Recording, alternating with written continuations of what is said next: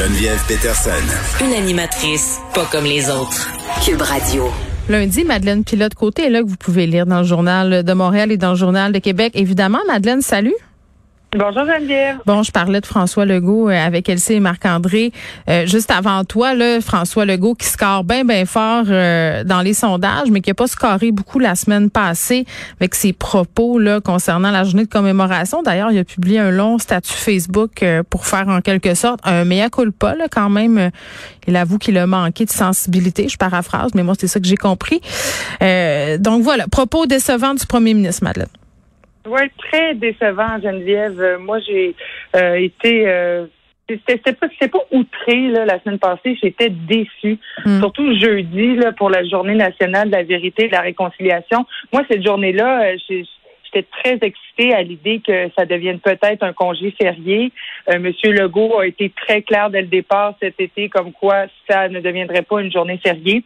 J'avais les doigts croisés là pour qu'il revienne sur sa décision, peut-être, mais euh, non. Mais pourquoi Pourquoi il serait revenu sur sa décision, selon toi, à cause de de, de, de ce qu'on a appris euh, sur Joyce Echaquan, les conclusions des rapports du coroner puis la commission vient? Pourquoi?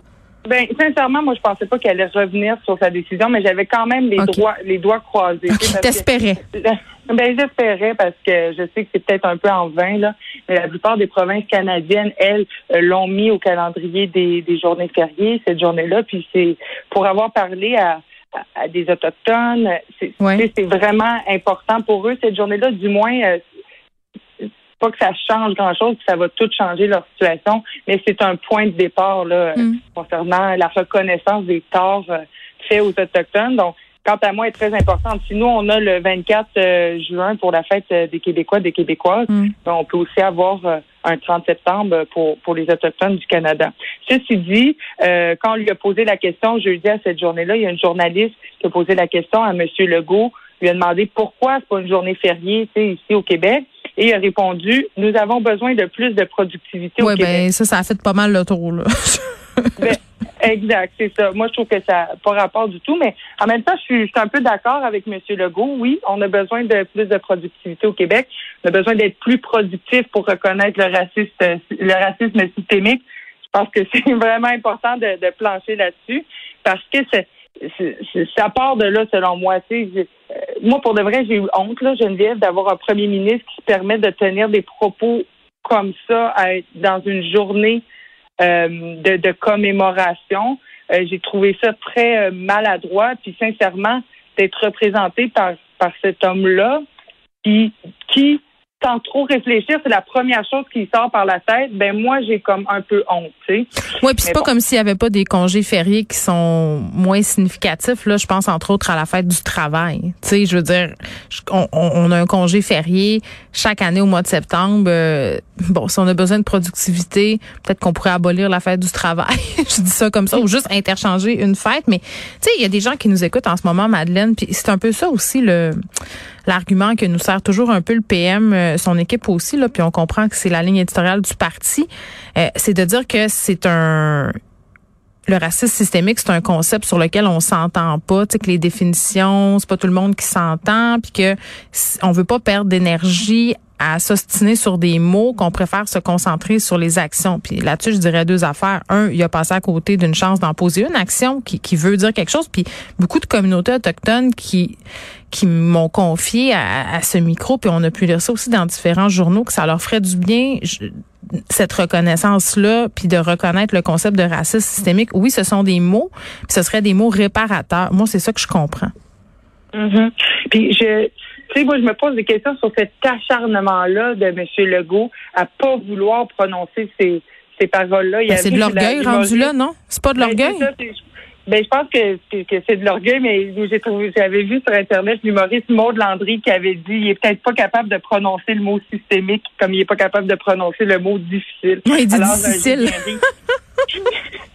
c'est juste comme je trouve que cette, cette blague-là de l'humoriste Maud Landry, ça prouve à quel point c'est comme absurde qu'ils le reconnaissent pas, surtout avec euh, le dépôt du rapport sur la mort. mais, mais il peut plus revenir en arrière. Il est comme pogné avec sa patate chaude. Il a tellement dit que que que, que c'était un concept bon euh, qui n'existait pas vraiment. Puis il, il, démontre à plusieurs reprises euh, sa méconception de ce concept-là.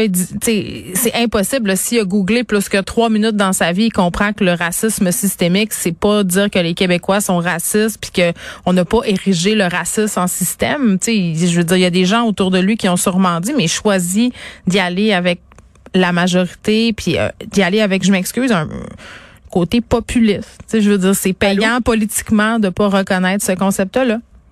Oui, oui. Non, c'est. Euh, moi, ce qui me fait peur dans ce dossier-là, Geneviève, c'est comme tu disais tantôt, il est tellement allé loin, puis il s'est tellement défendu pour pas reconnaître ce mot-là, pour ne pas le, le prononcer, que sais, même si, si on le somme de le faire, euh, même si la coroner qui a déposé le rapport sur la mort de Joyce Echaquan vendredi, euh, le, le, le, le, somme de le faire le plus rapidement possible pour en venir à bout du racisme systémique.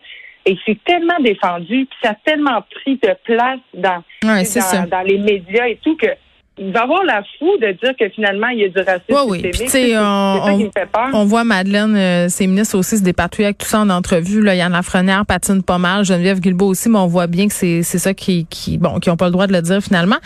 Euh, tu voulais nous parler de la pandémie qui nous mène à nous replier sur nous-mêmes, puis ça me fait rire parce que je parlais justement de ça avec quelqu'un euh, cette semaine. Je disais, oh mon Dieu, l'hiver repogne. On dirait que ça me fait plaisir d'être enfermé chez nous à nouveau. Genre, on dirait pas que je veux un autre confinement, là, c'est pas ça, mais on, est devenu euh, confortable dans notre petite routine solitaire.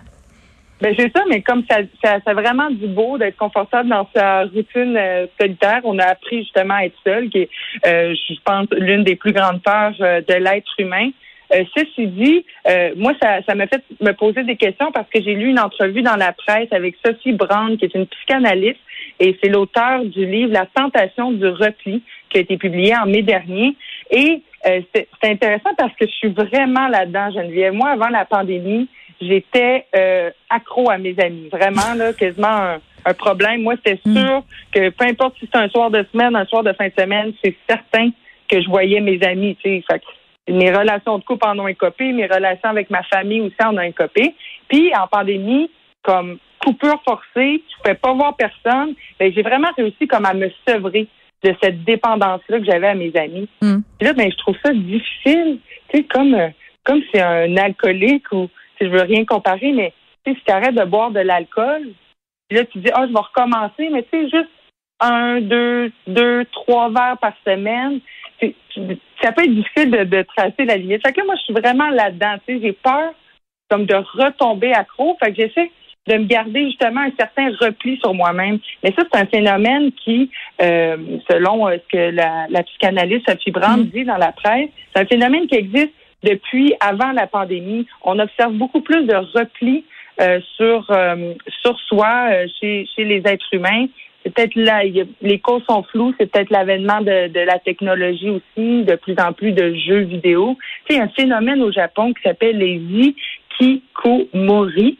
Et euh, ça, c'est des, en majorité des garçons, des adolescents, des jeunes adultes qui vivent chez eux. Puis ça fait six mois qu'ils sont pas sortis. Il y en a à peu près 600 000 au Japon, selon les estimations, mm. les estimations, qui sont pas sortis depuis six mois.